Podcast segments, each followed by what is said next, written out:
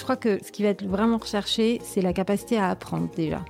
Parce qu'on est dans un monde qui bouge beaucoup et que euh, les compétences dans la tech notamment évoluent très très vite. Donc il faut savoir apprendre seul, mais aussi savoir apprendre d'autres personnes en live, etc. Donc ça c'est une première chose.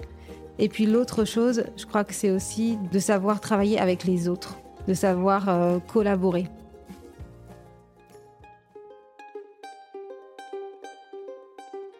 Vous connaissez l'adage après la pluie le beau temps? Est-ce que vous croyez que ça peut s'appliquer au monde du travail? Lundi au soleil, c'est pas un bulletin météo, c'est un podcast qui porte haut et fort la voix de celles et ceux qui pensent le travail autrement. Je me présente, je suis Tim Levert, DGA est associé chez Cosa Vostra, une agence conseil en stratégie digitale. Tous les lundis, je reçois une personne qui a osé tenter de nouvelles méthodes, de nouvelles façons de travailler, mais également des personnes qui imaginent le travail de demain et ils viennent le partager avec vous. Alors de quoi l'avenir du travail sera-t-il fait? Vous le saurez en écoutant le podcast. Je suis Tim Levert et lundi au soleil, c'est une chose qu'on aura, je vous le garantis. Alors bonne écoute Bienvenue dans le podcast Lundi au Soleil. Dans ce nouvel épisode, j'accueille Claire Bonenfant, présidente de S-Fruit, entreprise internationale spécialisée dans le recrutement et la mise en relation de talents dans le secteur des STEM, sciences, technologies, ingénierie et mathématiques. Et je reprends ma respiration.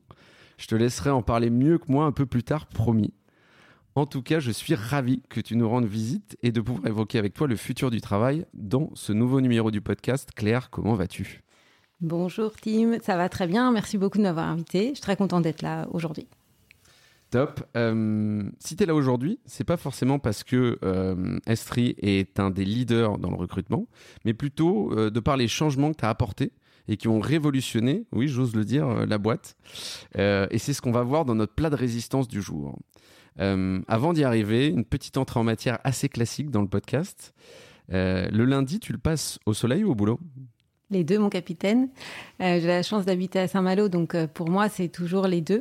Mhm. Euh, le lundi, en général, je travaille depuis Saint-Malo, donc j'ai la chance de pouvoir travailler bah, chez moi et du coup un peu intercoupé avec des moments sur la plage. Alors, je vous c'est la Bretagne, il n'y a pas toujours du soleil, mais j'ai le temps de pouvoir profiter aussi du cadre, donc c'est plutôt chouette. Euh, merci pour cette info. Alors tu le sais peut-être pas, mais moi je suis à moitié breton, donc ça me touche particulièrement. Euh, ma maman est née à Saint-Malo et mon fils s'appelle Malo, mais je digresse. Euh, juste petite digression encore. Pourquoi Saint-Malo? Bah, je suis malouine, hein, donc je suis née à Saint-Malo. D'accord. Donc forcément, oh, c'est une bonne raison. Après, euh, j'ai pas toujours travaillé ici. Évidemment, je suis partie étudier comme beaucoup de, de jeunes euh, dans, en France. Et puis quand j'ai été diplômée, j'ai rejoint mon mari qui avait un VIE aux Pays-Bas. Mhm. Donc j'ai travaillé aux Pays-Bas et puis c'est là que j'ai rejoint le groupe S3. Donc d'abord à Amsterdam, puis ensuite à Bruxelles. Et en fait, en 2016, on a décidé avec mon mari de revenir en Bretagne. On voulait vraiment réoffrir ce cadre de vie à nos enfants. Et euh, j'ai demandé, en fait, euh, enfin, j'ai fait part de mon projet euh, à mes collègues de l'époque et on m'a proposé de continuer à travailler pour S3 pour Bruxelles depuis Saint-Malo. Et donc, c'est comme ça que je me suis retrouvée à faire du télétravail. Voilà. C'est première découverte du télétravail, donc assez tôt, bien avant la pandémie. Tout à fait. tu vois quoi de ta fenêtre? Alors de ma fenêtre, euh, je vois mon jardin, donc euh, je vois pas grand-chose, mais du bout de la rue, je vois la mer. Ok. Voilà, mais euh, non, de ma fenêtre, je vois mon jardin et c'est déjà très très bien. C'est une grande chance, donc voilà. Je confirme. qui est la personne qui t'inspire sur le futur du travail ou, ta Bible où tu vas piocher tes idées? Alors ça évolue et je suis assez boulimique, donc il y a pas mal de choses, mais je vais déjà te donner une base parce que pour moi c'est vraiment, ça a été un élément déclencheur, c'est le livre de Frédéric Laloux, mhm. Reinventing Organization. En fait, j'ai eu la chance, euh, il y a très très longtemps, quand j'habitais Bruxelles, de participer à une de ces conférences. Je suis arrivée là parce qu'à l'époque, on faisait des innovation programmes, je sais pas si ça te dit quelque chose dans mhm. les boîtes. Et il y avait une conférence et Frédéric était là et il parlait de, de ce qu'il avait fait dans un ministère. Et, euh, et je l'ai écouté, je me suis dit, ouais, ça a l'air super, je vais acheter son bouquin, on va voir. J'ai pris une claque. Mais je me suis dit, c'est pas faisable. Et puis après, plus tard, j'ai, j'ai, en 2018, je suis retombée dedans. Et là, je me suis dit, non, il faut vraiment y aller. Donc lui, c'était vraiment ma première révélation. Et puis après, qui m'inspire aujourd'hui, bah, je dirais que c'est euh, pas mal euh, euh, des entrepreneurs que je peux écouter. Et notamment récemment, Solène Douard, qui est mhm. dirigeante d'anciennement Soja Sun. Ils ont renommé l'entreprise là. Qui est vraiment Enfin, j'ai adoré l'écouter. C'est quelqu'un qui parle avec le cœur et qui exprime très bien les transformations nécessaires pour embarquer les collaborateurs et faire évoluer nos entreprises. Donc j'ai trouvé ça hyper intéressant. Euh, et, pour euh, rebondir sur euh, Frédéric, effectivement, je crois qu'il a beaucoup de projets dans les cartons. moi, j'ai échangé rapidement avec lui parce que j'avais bien envie qu'il intervienne. Et effectivement, je suis d'accord, ce bouquin, c'est un vrai déclic. On en parle dans d'autres numéros. et je crois qu'il a quelques surprises à, la, à la fin de l'année, je crois, ou, ah bah, J'ai hâte de voir ça. je crois que ça va être assez cool. Et ça va être un format différent que, que, que les formats qu'il a sortis jusqu'à présent. Affaire à suivre, teasing. Euh, je te propose comme suite une petite mise en jambe avec un pour ou contre, passage quasi obligé aussi dans lundi au soleil. Je commence. Pour ou contre, travailler moins pour gagner autant Plutôt pour, parce qu'en ayant travaillé euh, aux Pays-Bas, j'ai vu que la notion d'efficacité n'était pas du tout la même d'un pays à l'autre. Et euh, je peux le dire, hein, les Néerlandais travaillent moins et ils mmh. gagnent plus. Donc c'est carrément faisable mais ça sous-entend euh, beaucoup de changements dans l'organisation du travail. Donc, c'est pas si facile que ça. Et si on, mmh. si on passe juste comme ça euh, en mode travaillons quatre jours et gagnons la même chose, ça marchera pas. Il faut mettre en place toute une transformation culturelle et aussi euh, dans les modes de travail, modes de communication. Donc plutôt pour, mm. mais accompagné. ouais, alors c'est vrai que là où, enfin, ce point-là, il consiste effectivement à se concentrer euh, désormais sur la qualité des résultats, potentiellement moins sur la, quantité d'heures.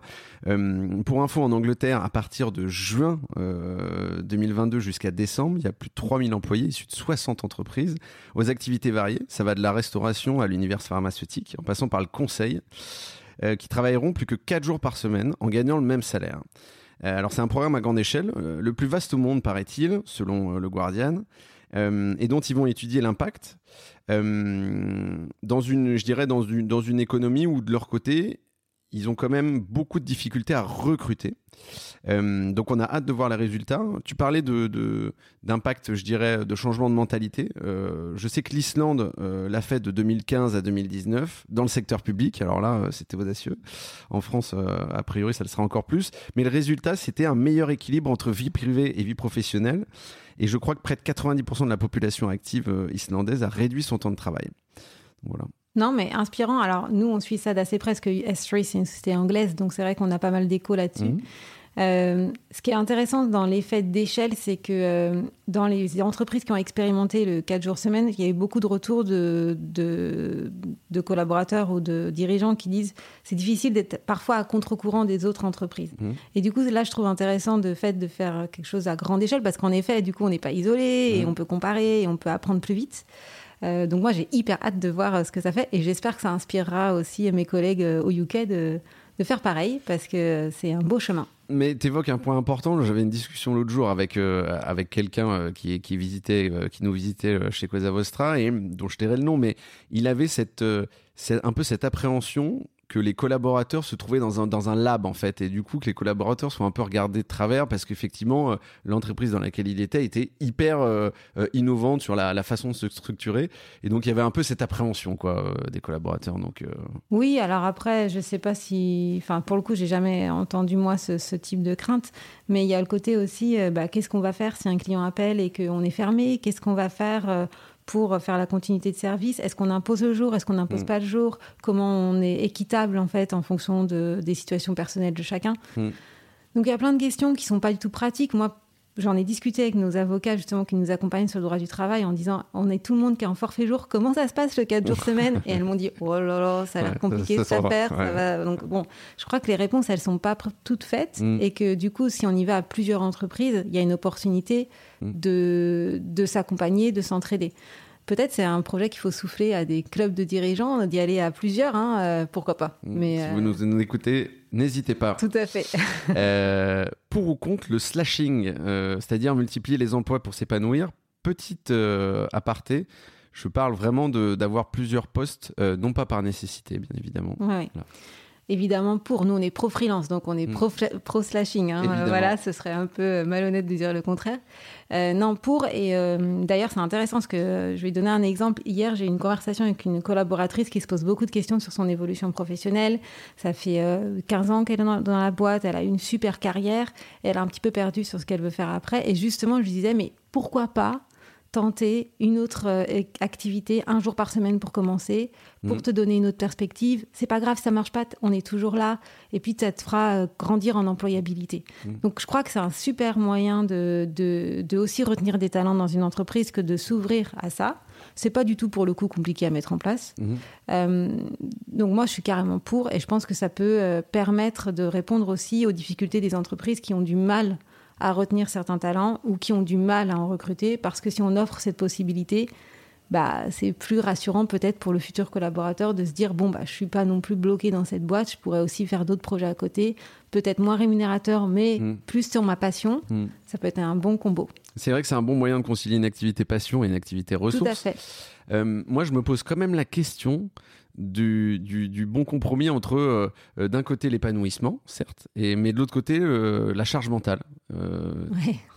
je te vois sourire là. même. Ouais, ouais, non, mais c'est marrant parce que la, la, question de la charge mentale, elle est liée au métier passion plutôt. Mm. C'est-à-dire que quand, quand tu es très passionné par ton travail, il faut vraiment te mettre des limites, je pense, parce que sinon tu peux bosser tout le temps, tout le temps, tout le temps. Mm. Après, tous les métiers ne sont pas passion, ce serait malhonnête que de dire ça. Bien sûr.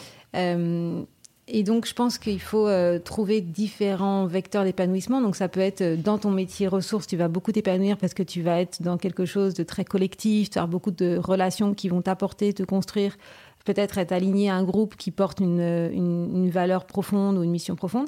Et puis, dans ton métier passion, tu vas peut-être plus être solo ou bien, au contraire, beaucoup plus en interaction avec une population qui te passionne, etc. Donc, pour moi, il faut être assez bon dans la gestion du temps, il faut être discipliné donc c'est sûr que si déjà tu as tendance à te faire bouffer par ton boulot euh, sur un poste, je ne mm. conseillerais pas d'aller se lâcher. Mm. Mais euh, c'est pour ça aussi, je pense que les entreprises, moi c'est quelque chose auquel je crois beaucoup, doivent beaucoup investir dans le développement personnel de leurs collaborateurs. Alors en France, on n'aime pas trop ça, mais parce que euh, c'est ce qui aussi leur permet de développer des compétences dont ils n'ont pas forcément besoin dans leur day-to-day, mais qui vont leur permettre de mieux gérer justement cette charge mentale, de mieux euh, organiser leur temps, de mieux euh, peut-être euh, considérer justement prendre d'autres projets à côté. Mhm.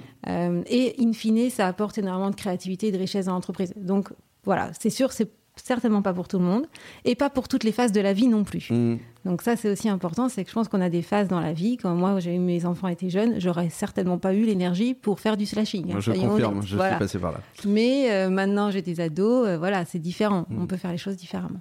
Et euh, juste pour info, pour être dans les cas concrets euh, dont on parlait un peu plus tôt euh, avant de commencer ce podcast, c'est le cas de Shine qui a supprimé en 2019 la, clause d'exclusivité qui propose désormais à ce collaborateur. Je crois que c'est un jour de freelance par mois, ce qui paraît assez peu mais ce qui paraît quand même assez audacieux. Et effectivement, le, le, constat, c'était que certains partaient sur des missions de free rémunérées, mais d'autres partaient effectivement sur vraiment des moments euh, je dirais, euh, détente, passion, euh, caritatif potentiellement, ce genre de choses. Nous, on n'a pas retiré, on a toujours dans nos contrats. Mmh. Par contre, quand les collaborateurs nous en font la demande et que c'est pas pour une activité concurrente à la nôtre, mmh. on autorise toujours. Donc, on a eu, par exemple, dans le passé, des collaborateurs qui ont lancé un business de photographe de mariage. Mmh. Voilà, des, choses complètement différentes, mais super cool et qui leur ont permis de, de vraiment s'épanouir. Ouais, c'est des belles aventures. Pour ou contre l'évaluation à 360 degrés? Oula. Ah Alors, je suis. Qu'est-ce que c'est? Ouais, c'est ça. Alors, je suis contre l'évaluation de performance à 360 degrés. Mhm. Je suis par contre pour euh, obtenir une, euh, image mhm. à temps, qui est très temporelle. Hein, oui, à l'instant. De, de, de, la perception que l'on renvoie à ces, aux gens autour de nous. Mhm. Euh, pourquoi? Parce que c'est souvent porteur de, de, prise de conscience hein, assez importante de se dire mince, je me rendais pas compte que j'avais tel comportement qui était perçu ainsi. Et puis, euh, tu parlais de charge mentale. Moi, quand on parle de charge mentale, je direct connecte à burn-out, épuisement. Mhm. Et en fait, euh, les derniers, tu vois, 360 euh, revues comme ça qu'on a fait avec des collaborateurs et même avec moi-même, ça nous a permis de voir aussi quand quelqu'un est en surcharge sur certains aspects. Donc, par exemple, quelqu'un qui n'a pas tendance à être très directif, qui a plutôt tendance à être dans l'harmonie mhm. et qui, dans son job, est obligé d'avoir une posture très forte, euh, de cadrage, etc., on peut voir avec ce type de test à ces, personnes qui compensent énormément. Et donc, il y a un risque d'épuisement sur ce côté-là. Mm. Et du coup, d'avoir cette conversation un peu préventive, de dire attention, qu'est-ce qu'on peut mettre en place pour mieux t'accompagner là-dessus. Donc, moi, je suis plutôt pour si c'est dans une démarche de développement et contre si c'est dans une démarche euh, d'évaluation. quoi. Voilà. Euh, j'entends, mais euh, est-ce que tu, tu trouves aussi que ça permet de repérer des opportunités d'optimisation à la fois individuelles, mais aussi collectives? Bah oui, parce que tu vas découvrir des forces que tu tu connaissais pas. Donc du coup, un individu va se dire ah mais j'avais pas confiance dans cet aspect. Mm. en fait, je me rends compte que bah, par exemple, je donne confiance aux autres. Donc en effet, je peux plus m'investir dans du leadership. Mm. Et de, du point de vue collectif, nous on l'a fait et on s'est rendu compte par exemple qu'on avait un un corner où on n'est pas du tout présent. Hein. C'est tout ce qui est euh, rigueur et discipline. Hein. C'est mm. pas vraiment notre euh, point fort. Et du coup, euh, ça nous a permis de, de mieux euh, préparer nos prochains recrutements mmh. pour aller chercher des collaborateurs qui avaient cet aspect-là dans leurs compétences. Et comme on le sait, évidemment que collectivement, on y porte attention. Et quand on mène un projet, une initiative, on se dit Ah, attention, rappelez-vous, on n'est pas très fort là-dessus. Il faut qu'on fasse des efforts complémentaires pour s'améliorer. Donc, oui, c'est une mmh. opportunité, évidemment, de, de mieux, d'amélioration continue. Et euh, pour moi, pour la petite histoire, euh, j'avais testé, euh, je dirais, ce, process moins dans l'aspect performance, comme tu le disais, mais plus centré vraiment autour du collaborateur et de sa valorisation. Et c'est vrai que hum, morceau choisi, j'avais pris des verbatims de, de, de collaborateurs sur d'autres, et en fait, ça avait eu un impact, tu vois, très positif. En fait, ils étaient il y avait presque de l'émotion, tu vois, dans les yeux. Ils étaient extrêmement touchés. Je trouve que ça, euh, on dépasse l'aspect, bien évidemment, du travail. Hein. Euh, on est au-delà de ça. Euh, on est dans, dans, dans, dans l'émotionnel et le personnel. Et je trouve que ça, c'est. c'est pas uniquement dans le sens d'embarquer des projets, des, pardon, des collaborateurs dans, dans le temps, mais c'est aussi parce qu'en fait, euh, euh, c'est très important de dépasser ce stade qui est uniquement euh, professionnel. Quoi. Mm. Ça, tu l'as de toute façon à partir du moment où tu travailles ta culture du feedback. Mm. Donc, si tu travailles ça, alors le 360, c'est un de tes outils, tu vas arriver à beaucoup plus de de sincérité, d'authenticité mm. dans les rapports entre les collaborateurs et ils vont se dire des choses. Et forcément, quand c'est authentique, c'est sincère, bah, ça touche, ça émeut. Et c'est pas si facile hein, de développer une culture du feedback. Mais en effet, ça peut être un super outil pour arriver à ça. Euh, alors, je t'avais prévenu, le podcast Lundi au Soleil, c'est un podcast qui sert à partager des expériences tentées dans des entreprises, réussies ou non, et de mettre à plat les défis rencontrés et comment ils ont été surmontés. Je crois que tu en as, en as surmonté quelques-uns. Petite prise de contexte, euh, je parle sous ton contrôle bien évidemment.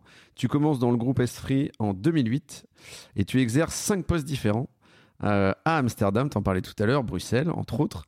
Euh, tu me dis si j'en ai oublié. Et 2018, tu reviens à Paris. Là, tu es country director, président de Esprit. Ouais, tout à fait. Et c'est là où tu décides, avec le soutien de Mathieu Libessard, de changer l'organisation pour opter pour une structure plus libérée et décloisonnée. Ouais.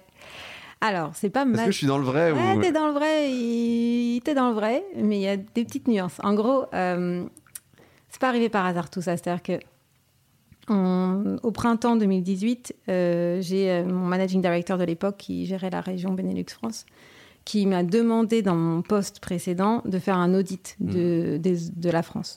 Donc j'ai fait cet audit et, euh, et, en fait je me suis dit l'opportunité est trop belle justement pour ne pas pitcher ces nouvelles formes d'orga. Comme j'étais vraiment picousée à mmh. ce truc de reinventing organization et tout ça, je me suis dit, allez, il faut y aller. Évidemment, j'ai été assez maligne, c'est-à-dire que j'ai pas dit à des CEO d'une boîte quand même listée en bourse à Londres, on va faire l'organisation plate sans manager, parce que là, personne n'achète. Hein. Bah, Mais j'ai parlé d'empowerment, j'ai parlé de responsabilisation, mm. j'ai parlé de, thèmes comme ça plus facilement appréhendables.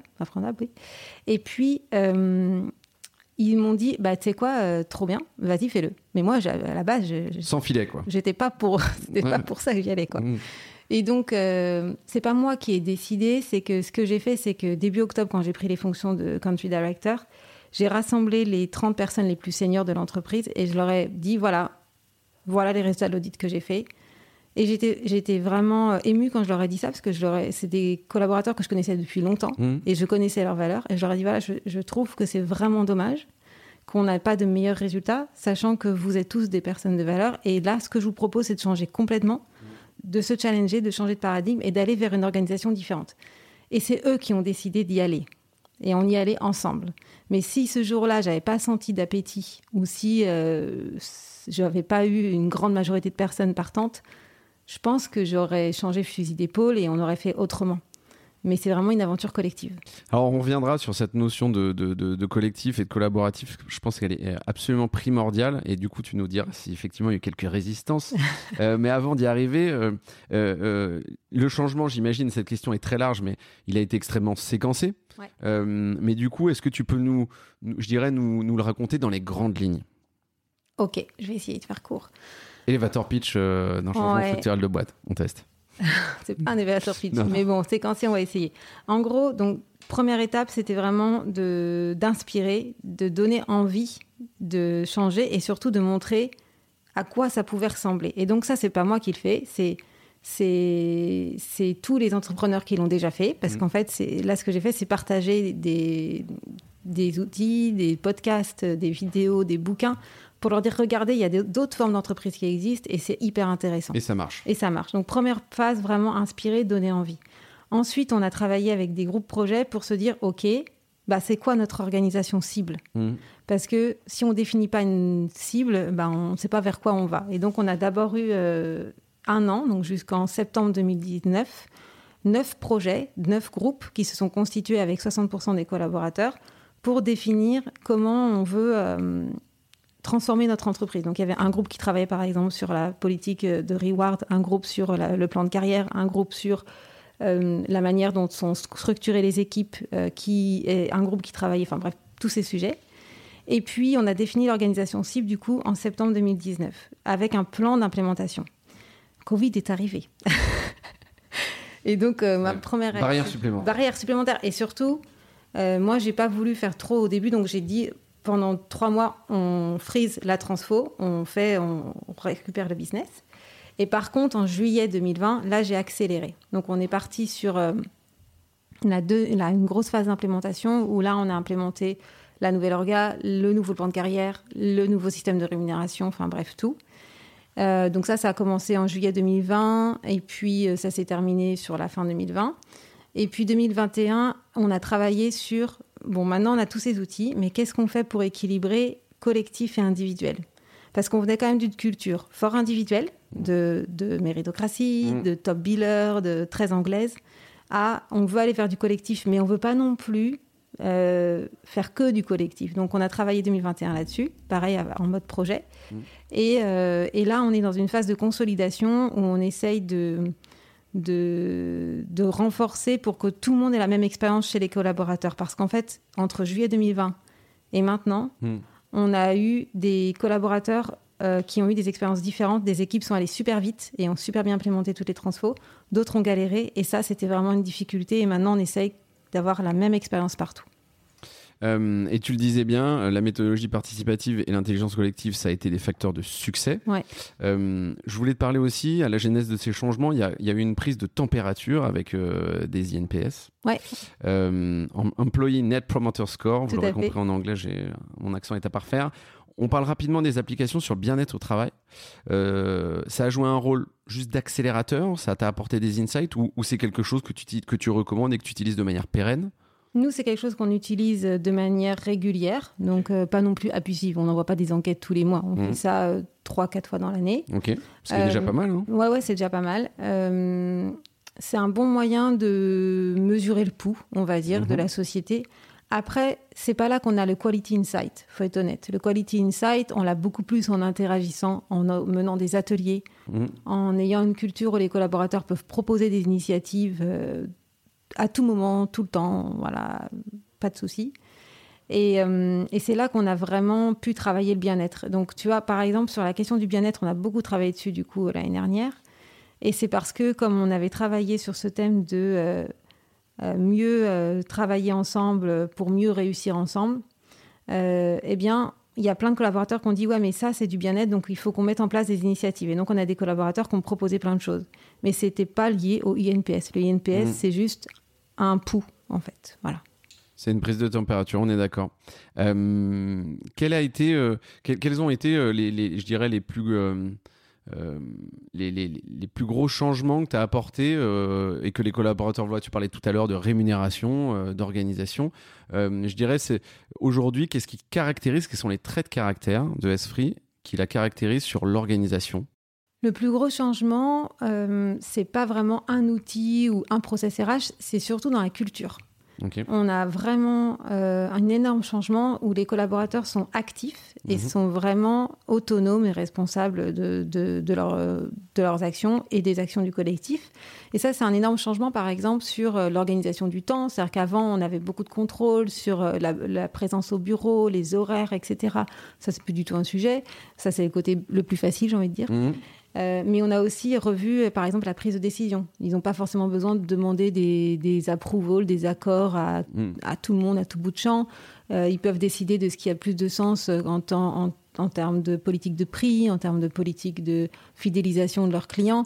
Euh, donc ça, c'est vraiment un changement, je dirais, au quotidien pour les collaborateurs qui, du coup, passent beaucoup moins de temps à faire de la bureaucratie. Et puis l'autre chose, c'est qu'ils, comme ils sont vraiment acteurs, on a beaucoup d'initiatives et de projets qui sont proposés par les collaborateurs mmh. et du coup qui sont adoptés beaucoup plus facilement. Avant, typiquement, on se posait entre managers, on se disait ah on a tel problème, qu'est-ce qu'on pourrait faire exactement. Ah tiens on va pouvoir lancer ça. Ok mm. et là tu rames rames rames pour implémenter ton truc parce qu'en fait personne n'en veut, personne n'a été consulté et euh, même si les gens ont été consultés c'est un peu imposé parce qu'on a vraiment voulu les convaincre et donc là c'est un vrai changement de, de posture de se dire en fait quand je discute je ne cherche pas à convaincre, je cherche à comprendre et à influencer. Donc évidemment chacun a son opinion mais je ne suis pas là pour convaincre mes collaborateurs qu'il faut absolument qu'on fasse tel ou tel projet. Hmm. Non. Et bah, ça demande de l'humilité, hein, parce que parfois tu crois que ton idée est super bonne et puis bah, tu te fais bâcher. Hmm. Je crois que c'est ça le plus gros changement. Euh, et du coup, euh, tu parlais de si l'idée n'est pas bonne. Est-ce qu'il est y a eu euh, des fails à un moment donné dans cette aventure, sur ce gros changement? Ouais, il y a forcément plein de fails sur la hmm. route. Après, le plus gros fail pour moi, c'est quand tu perds un talent Hmm. que tu regrettes, que tu aurais vraiment aimé euh, garder dans l'entreprise. Et quand j'analyse pourquoi on a perdu du talent, pour moi, c'est lié à ce que je disais tout à l'heure, c'est-à-dire la différence d'expérience d'un collaborateur à un autre, d'une équipe à une autre. Ce que je veux dire par là, c'est que en juillet 2020, comme je te disais, j'ai vraiment voulu accélérer. Et il y a, on va dire, la plupart des équipes qui se sont lancées dedans, qui ont fait ça super bien, nickel. Et il y a quelques équipes qui ont vraiment eu du mal. Pourquoi? Parce qu'il y avait un double discours, il y avait des managers qui n'étaient pas forcément alignés et j'ai été, je pense, trop lente à réagir, à capter ces signaux-là. Et du coup, ça a eu un impact sur ces équipes-là et elles en ont souffert en termes de performance. Et forcément, quand tu souffres en termes de performance, c'est encore plus dur de mm. t'adapter au changement. Mm. Et donc, l'erreur que j'ai faite, c'est de, de, de peut-être pas suffisamment avoir le courage d'avoir les conversations difficiles avec certains leaders, de leur dire, en fait, est-ce que tu crois vraiment à ce projet? Parce que c'est trop, c'est trop dommageable pour les autres. Et euh, voilà, je pense que j'ai été trop lente à réagir. Et, je disais, euh, alors je, je, sais pas, je disais, je regardais une vidéo euh, dans laquelle tu interviens d'ailleurs avec Samuel Durand, où tu dis on a construit avec tous les collaborateurs, tous les collaborateurs qu'ils souhaitaient. Ouais. Donc il y a ce côté effectivement, tu parlais d'empowerment, mais il y a aussi ce côté d'envie tout simplement. Euh, ça veut dire que dans tous ces projets de changement euh, assez profonds, hein, il y a toujours effectivement. alors je voyais, c'était Mathieu qui parlait de, ce mot de micro-révolte, mais je pense qu'on est plus effectivement dans quelques résistances et du coup d'avoir ces discussions franches qui peuvent potentiellement être difficiles pour voir si c'est surmontable ou pas en fait. Bah, la révolte, en fait, au contraire, moi, je... enfin, elle est bienvenue parce qu'on discute. Mmh. Il, y a un, il, y a un, dialogue. Mmh. Mais ce qui est vraiment terrible, c'est ceux qui sabotent par derrière et qui disent oui, oui devant. Pour, euh, pour la révolte, on en a eu, euh, mais c'est encore une fois, là, tu, tu, tu prends une posture d'écoute et tu essaies de comprendre et d'accompagner. Il faut être mmh. très ferme sur le fait qu'on va aller dans cette direction. On va prendre, euh, on va en fait délivrer cette organisation cible et on mmh. aimerait vraiment que tu en fasses partie. Mmh. Maintenant, si tu veux pas prendre le bateau, bah, à un moment, hmm. tu devras partir. Oui, c'est deux aventures. Voilà. Après, au début, la chance qu'on a eue, c'est quand on a commencé, donc en, à l'automne 2018, on a eu 60% des collaborateurs qui se sont inscrits dans un projet. Donc ça, c'était énorme. C'est énorme. Ça nous a donné un super point de départ. Hmm. Et évidemment, ceux qui se sont révoltés, parce que nous, la révolte, c'est septembre 2019, ceux qui se sont révoltés un an plus tard, c'est principalement ceux qui n'avaient pas trop voulu s'impliquer Enfin, hmm. pas tous. Hein. Mais du coup, on subit un peu plus. Et un peu plus subi. Tu avais beau communiquer, ils n'étaient pas vraiment engagés. Hmm. Et là, du coup, on est rentré dans une phase de beaucoup plus fort engagement avec eux en disant Ok, donc tu as raté, maintenant on va vraiment être à côté de toi, t'expliquer pourquoi, comment, quel est le but. Et, euh, Et il y en a certains qui ont super bien raccroché et qui sont encore là et qui sont super contents, etc. Et d'autres qui ont quitté l'entreprise depuis parce qu'en fait, c'était pas l'organisation qu'ils cherchaient. Mmh. Et du coup, tu as, euh, question subsidiaire, mais euh, euh tu as, développé vraiment de la fidélité? Bah, moi, je trouve que oui, parce que, et puis j'ai des chiffres qui le prouvent, notre euh, average seniority, comme on dit dans mmh. la boîte, l'ancienneté, elle a augmenté. Ouais. Donc, on a beaucoup plus de collaborateurs seniors d'ailleurs que toutes les autres filiales en Europe, par mmh. Euh, et c'est pas que grâce à ça, c'est aussi parce qu'on a une approche du travail très flexible. Donc, on a eu des collaborateurs qui ont souhaité déménager en province, ce qui peut arriver à un certain stade de la vie. Bien sûr. Et, euh, et, on a accompagné. Mmh. Donc, euh, voilà, il y a, y a, plein d'éléments. Je ne peux pas dire que ce soit que ça. mais en tout cas, c'est un des éléments qui nous a permis et qui nous permet aujourd'hui de recruter des collaborateurs seniors, chose qu'on n'arrivait pas forcément avant. Faire avant, bien sûr. Euh, tu disais à, Samuel Durand, et après j'arrête de le citer, promis, euh, dans son documentaire, on, ne peut pas répliquer ce qui marche dans un pays dans un autre. Euh, est-ce que tu crois que ce qui marche dans une boîte peut être déplacé dans une autre? Non. non, je pense pas, parce que chaque entreprise a sa culture, chaque mmh. entreprise a sa gouvernance, chaque entreprise a son histoire. Tu peux t'inspirer, tu peux mmh. réfléchir, et puis de toute façon, vu que moi, je crois qu'il faut avoir une approche de co-construction, tu ne feras pas la même chose qu'une autre entreprise, puisque tu vas pas dire Allez les gars, on va se mettre autour d'une table, mais juste pour copier-coller ce qu'a fait euh, telle boîte. Non. On va essayer de s'en inspirer, voir comment ça pourrait s'adapter chez nous, comment on pourrait le construire. Et dans ce cas, forcément, ce sera différent.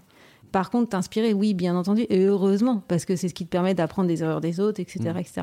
Mais euh, moi, je crois qu'il faut surtout pas essayer de copier-coller. Et d'ailleurs, il y a beaucoup de gens qui me contactent, qui me disent euh, ah ça fait du bien vous entendre parce que euh, moi j'ai été dans une boîte où le dirigeant il voulait faire l'entreprise libérée, mmh. mais il était tout seul et il voulait juste faire exactement comme dans le bouquin.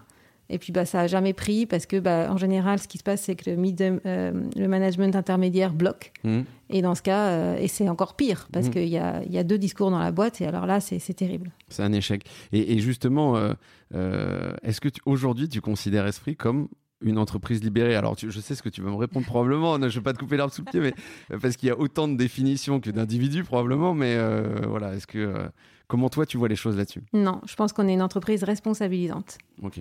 Et peut-être libérante si on veut faire un parallèle. Mhm. Mais euh, on n'est pas libéré parce que déjà en réalité on est listé mhm. en bourse, donc on a des contraintes, on a un cadre, mhm. voilà. Euh, on n'est pas non plus une entreprise opale parce qu'un des piliers de Frédéric Laloux, c'est la raison d'être évolutive, ce qui, qui sous-entend de pouvoir faire évoluer ta raison d'être, chose que nous, on ne peut pas puisqu'on mm. est une société globale avec euh, des actionnaires encore une fois. Donc on n'est ni l'un ni l'autre. On fait du mieux qu'on peut pour euh, essayer d'avancer le plus loin possible. Euh, mais c'est pas non plus un but en soi. Mm. L'idée, c'est de trouver le bon équilibre pour que nos collaborateurs puissent s'épanouir et qu'on puisse satisfaire aussi au mieux nos partenaires commerciaux. Et du coup, euh, euh, on a parlé tout à l'heure effectivement de la fidélisation des collaborateurs. Comment tu as mesuré? C'était quoi tes indicateurs de succès? Ouais. Alors nous, on utilise euh, plusieurs indicateurs qu'on mesure de toute façon tout le temps. Comme tu disais, le INPS, c'est quand même un indicateur de se dire est-ce que les collaborateurs nous renvoient un, feedback positif ou pas? Pour te donner une ordre d'idée, quand j'ai commencé en 2018, le score, il devait être autour de 24. Et là, on est à 62 en avril dernier. Donc, on a fait une progression. Euh, voilà, c'est génial de ce, de ce point de vue-là. Tu mesures aussi par le NPS, pour le coup, la satisfaction de tes clients. Et là, c'est pareil, on a vu une, vraie progression. Alors, c'est dans une moindre échelle parce que c'est plus compliqué à impacter, mais euh, de 40 à 50 à peu près. Donc, c'est déjà des très bons scores.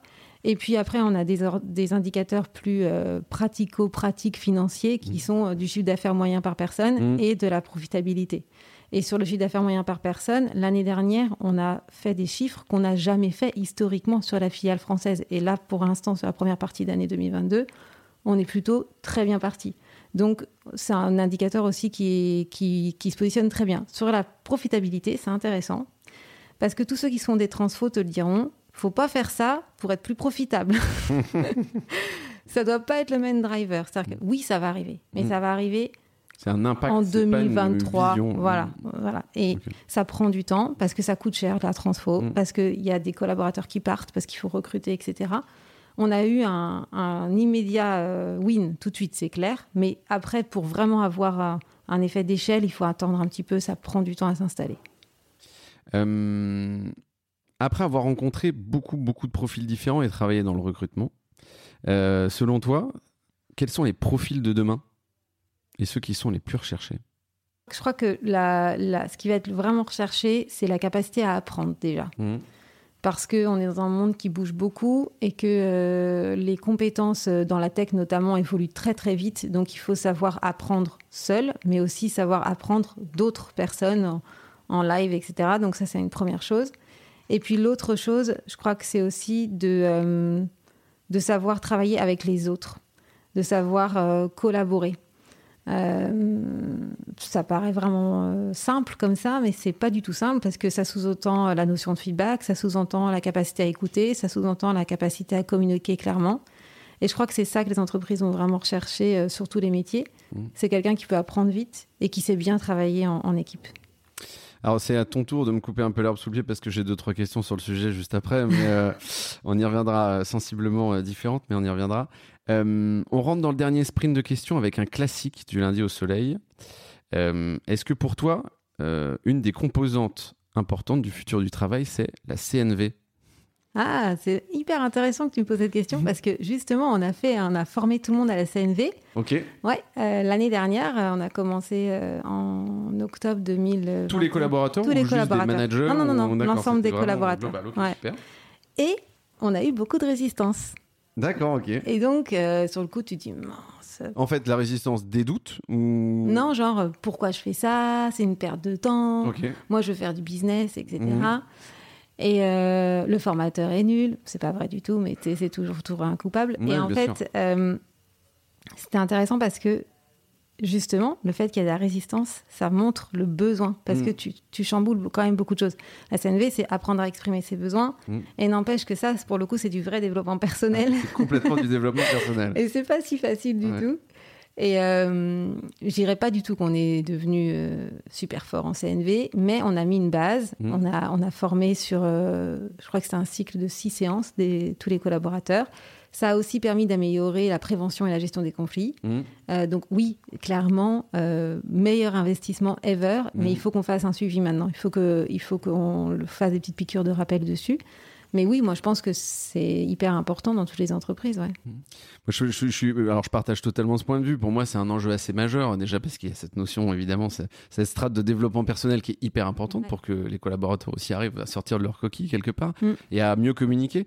Euh, après, nous, euh, il y, y, a deux prismes hein. chez Cosa Vostra. Il y, a la CNV euh, interne sur les échanges qui peuvent parfois être lourds. On a des métiers qui sont quand même quelquefois assez stressants et prenants. Mais il y a aussi avec les clients. alors là, attention, hein, parce qu'en frontal, souvent les clients, ils peuvent être un peu, voilà, assez percutants, on va dire. après, moi, il y a, juste un point d'attention que j'avais sur la CNV. Moi, j'ai absolument vraiment apprécier euh, euh, ces, différents stages qu'on a fait chez nous. Alors nous, c'était pas l'intégralité des collaborateurs, mais une partie. Euh, plutôt ceux qui étaient d'ailleurs client facing. Mais c'était effectivement de bien. Tu, tu, peux être, je dirais, un pro de la CNV sur le papier, mais en fait, il faut toujours prendre le contexte. C'est-à-dire que la situation contextuelle, elle va avoir un impact qui va faire que justement cette, la CNV va évoluer d'une manière ou d'une mm. autre. Donc c'est juste vraiment toujours de garder en tête voilà ce point-là que je trouve important. Oui, bah ça revient avec le premier point, ça faut être très conscient mm. de ce qui se passe en toi et autour de toi, et tu t'adaptes. Et, euh, et je sais qu'il y a aussi des dérives de la CNV qui mènent à la manipulation, mm. c'est pas le but non plus. Complètement. Euh, et nous, c'est marrant ce que tu disais sur les clients, parce que justement, quand on a fait les ateliers, il y a eu beaucoup de, de roleplay sur... Euh, j'ai ce client qui me qui me respecte pas et qui me parle mal tout le temps et je sais pas quoi répondre. Mm, qu'est-ce que je fais? Qu'est-ce que je fais? Et nous, un message qui était fort aussi, on en discutait d'ailleurs tout à l'heure, c'est en fait, c'est OK de dire à un client non, je ne travaillerai pas avec vous ou, alors mm. quelque chose de profond doit changer. Oui, quelques solutions je propose. Parce qu'en fait, on mm. peut pas, mm. on peut pas accepter que d'avoir cette relation violente et c'est c'est pas comme ça qu'on travaille.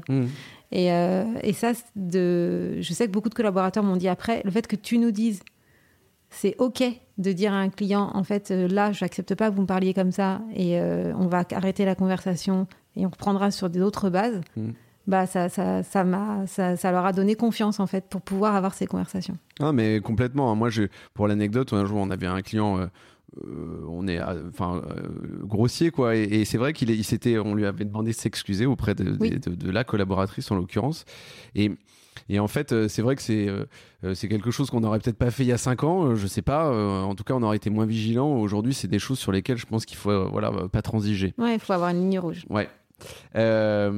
Est-ce que pour toi, une des composantes importantes du futur du travail, c'est la ville du quart d'heure? Je ne sais pas si tu sais ce que c'est. Si, Paris, ouais, si. bon, alors. Parce que ça va un peu un contre-courant ouais, aussi. De... Pas forcément. Alors, quand j'étais. avant que je sois jeune maman, j'ai toujours un côté projet, euh, projection, moi. Donc, je lisais beaucoup d'articles à l'époque dans la presse féminine sur mm. comment elles font toutes ces mamans qui bossent. Mm. Et justement, la vie du quart d'heure, c'était un peu la clé que tout le monde te disait. Genre, dans mon quartier, j'ai l'école, j'ai mon boulot, j'ai mon machin. Donc, c'est Tout est un quart d'heure à pied. un quart d'heure à pied, donc je perds pas de temps. Donc, oui, je pense que pour des personnes qui ont envie de vivre dans un milieu urbain, c'est en effet une très bonne solution. Après, je suis pas sûre que ce soit la solution pour tout le monde. Mm. Moi, par exemple, d'être loin du boulot, ça m'aide énormément. Tout à l'heure, on parlait des moments de tension qu'il y a eu. Je me rappelle très bien du jour où il y a eu la mini-révolte, comme dit Mathieu. Mmh. Euh, je suis montée dans le train, j'étais mais mal, j'étais triste, j'étais frustrée, j'étais vraiment mais déçue, enfin j'étais vraiment pas bien.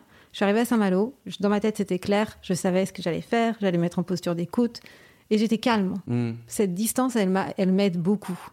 Et donc, je pense que c'est à chacun de savoir aussi qu'est-ce qu'il a envie comme style de vie et mmh. qu'est-ce qui lui fonctionne bien. Mais oui, je comprends, en milieu urbain, c'est très attractif comme modèle. Mmh. il y a un point que je trouve intéressant là-dedans, alors qui est double, c'est euh, de se dire que euh, aussi tu peux être loin de ton boulot, mais en fait euh, avoir ton coworking à 15 minutes aussi. Et donc il y a un côté favoriser les rencontres, etc. Alors ça, ça veut dire que l'employeur doit aussi offrir la possibilité aux collaborateurs de s'installer dans un coworking. Et puis après, moi, il y a un autre point, c'est l'objectif un peu zéro émission. ouais, mais clairement. qui me touche pas mal. Est-ce que pour toi, une des composantes importantes du futur du travail, et c'est la dernière sur cette partie-là, c'est le reverse monitoring? Mentoring, pardon. Ouais, ouais, ouais. Alors moi, j'ai lancé un programme de reverse mentoring en 2012, donc tu vois, ça remonte. Euh, mais oui, c'est une composante importante. Euh, est-ce que ça doit forcément passer par quelque chose de formel comme le reverse mentoring où tu fais un match mentee-mentor, je sais pas par contre, euh, je pense que on revient toujours à cette posture d'écoute et de, de co-construction. C'est-à-dire que forcément, si tu dis, c'est pas parce que tu es directeur, c'est pas parce que tu es là depuis 15 ans que tu sais, mais c'est celui qui fait qui sait, mmh. alors là, tu changes. Et donc, tu as une vraie conversation différente. Donc, est-ce que c'est du reverse mentoring? Est-ce que c'est autre chose? Ça peut être autre chose. C'est un, c'est un outil intéressant en tout cas et qui, moi, j'ai été reverse mentor pour le coup par le passé. J'en ai tiré du positif. J'ai aussi pris quelques claques parce que c'est aussi un outil avec lequel on prend quelques claques. Mmh. Et, euh, et j'ai trouvé que c'était très intéressant. Donc, euh, clairement, plutôt pour. Après, je suis pas sûre que ce soit obligatoire. Non, j'imagine pas obligatoire. Après, je trouve que c'est intéressant effectivement dans la mesure où, tu mets un, peu quand même l'humain, tu remets un peu l'humain au centre. Et je trouve que la, partie, le volet qui est très orienté autour, euh, euh, je dirais même pas du, pas uniquement du transfert de compétences, mais plutôt du partage de, de, de, compétences. Ça, c'est vraiment intéressant. Oui, clairement. Euh, est-ce que tu as un, un livre et un film à nous conseiller pour nous inspirer? Oh là là, je suis nulle. T'en as beaucoup? Non, je, pensais que t'allais en avoir trop, justement. Oui, j'en ai pas mal, mais c'est justement dur de choisir, tu vois. Euh, écoute, je vais parler de, Le dernier truc que j'ai lu, c'était la BD de Samuel Durand, on revient toujours à lui, mais celui qui s'appelle Work in Progress. Et mhm. pourquoi ça m'a parlé? Parce que justement, j'ai des ados et que je me suis dit, cette BD, il faut la mettre dans la main de tous les lycéens, de tous les jeunes qui commencent leurs études, parce que ça rassure énormément sur ce monde du travail qui peut être très angoissant, je pense, pour eux. Donc, ce serait la première chose surtout pour les parents d'ados. Mm. Et euh, après, un film. Euh, non, là, je sèche, désolé. Non, mais si tu penses à, d'autres bouquins aussi, on est preneur. On a déjà pas mal parlé de Samuel. Et j'ai justement, j'ai je, évidemment euh, lu sa BD que j'ai trouvé assez, assez extraordinaire. pour continuer sur le sur l'aspect BD, moi, je, alors, je vous recommande aussi à l'audience Chief Bullshit Officer Les extraordinaires aventures de la vie de bureau. C'est le dessinateur François-Xavier Chenva, plutôt connu sous le nom de Fix. C'est un ancien consultant auprès de grandes et il sort une BD humoristique sur les absurdités du monde professionnel. Alors, ah, ça doit être marrant. Ouais, il y a un paquet de trucs à voir.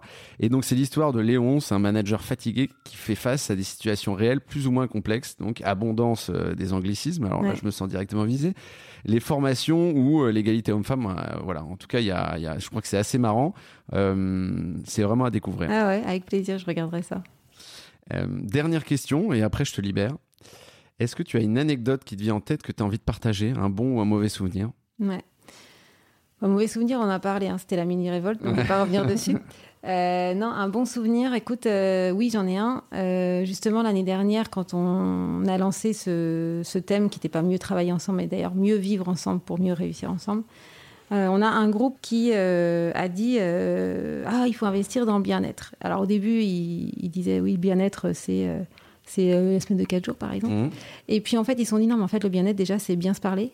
Mmh. Et c'est avoir des comportements euh, respectueux. Mmh. Et en fait, j'avoue, je les ai un peu laissés travailler. Je ne les ai pas abandonnés, mais je me suis dit, oh, bah, je les laisse, ils ont l'air de bien se débrouiller et tout. Puis un jour, j'étais en train de travailler et tu sais, tu te fais happer dans un meeting Teams. Genre, quelqu'un euh, te, te, ping. Voilà, le truc. je débarque dans cette réunion virtuelle et je vois qu'ils me disent, bah voilà, on a créé une charte des comportements. On l'a fait avec un designer graphique et on voulait te la montrer, voir ce que tu en penses.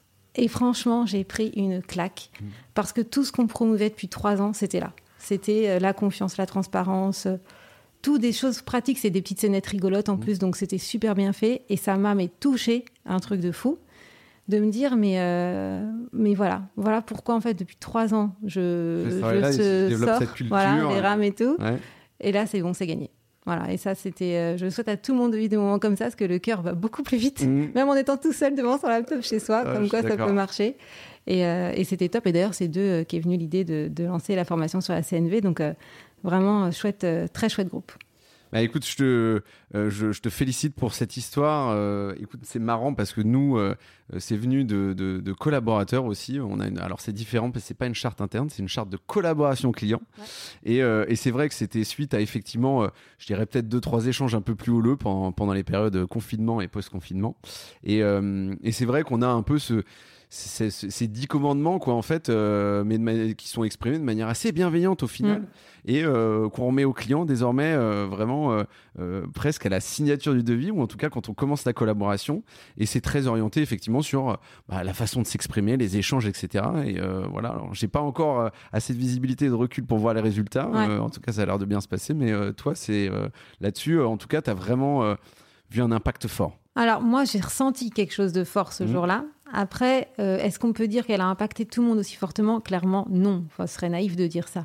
Par contre, je pense que c'est quelque chose qui a labellisé très clairement, verbalisé mmh. très clairement ce que l'on attend en termes de comportement. Et tu vois, ça nous sert de référence, par exemple, quand justement un collaborateur va avoir un comportement qui n'est pas aligné, mmh. de lui dire, en fait, là, c'est non, c'est la ligne rouge, justement, parce que tu as vu cette charte, elle a été faite par tout le monde par le collectif et en fait là tu as un comportement qui n'est pas aligné. Donc c'est aussi un bon moyen de faire garde-fou. Et puis, euh, et puis bah, je pense que quand même, euh, la plupart des collaborateurs euh, se reconnaissent dans cette charte et, ça, et c'est super intéressant surtout pour les new starters, pour les nouveaux arrivants, mmh. parce que du coup, ils comprennent tout de suite ce qui est attendu d'eux en termes de comportement. Donc ça, pour ça, ça mérite d'être un très bon outil. Je confirme et je prends euh, bonne note de ces conseils. Euh, Claire, ce fut un réel plaisir d'échanger avec toi dans lundi au soleil. Je te le dis sincèrement. Euh, je suis certain que les auditrices et les auditeurs apprendront beaucoup de tes enseignements et de ton partage d'expérience. Ça leur permettra, j'imagine, de faire bouger leur quotidien. merci à toi. Bah, merci beaucoup. Je suis très, très flattée de ces compliments. Merci. Je te souhaite une excellente semaine. Toi aussi. À bientôt. Lundi au soleil, c'est fini pour cette semaine. Merci d'avoir écouté cet épisode jusqu'à la fin. S'il vous a plu, n'hésitez pas à le partager à une personne qui a passé la journée sous la pluie. Et oui, ça nous arrive à tous. Vous pouvez vous abonner pour ne pas louper les prochaines sorties ou encore mieux, laisser un avis sur la plateforme d'écoute que vous utilisez. Lundi au soleil, c'est une émission produite par Cosa Vostra, une agence conseil tech et créative. Un grand merci à celles et ceux qui travaillent avec moi, de près ou de loin, pour rendre ce podcast possible. Et nous, on se retrouve lundi prochain. Ciao, bonne semaine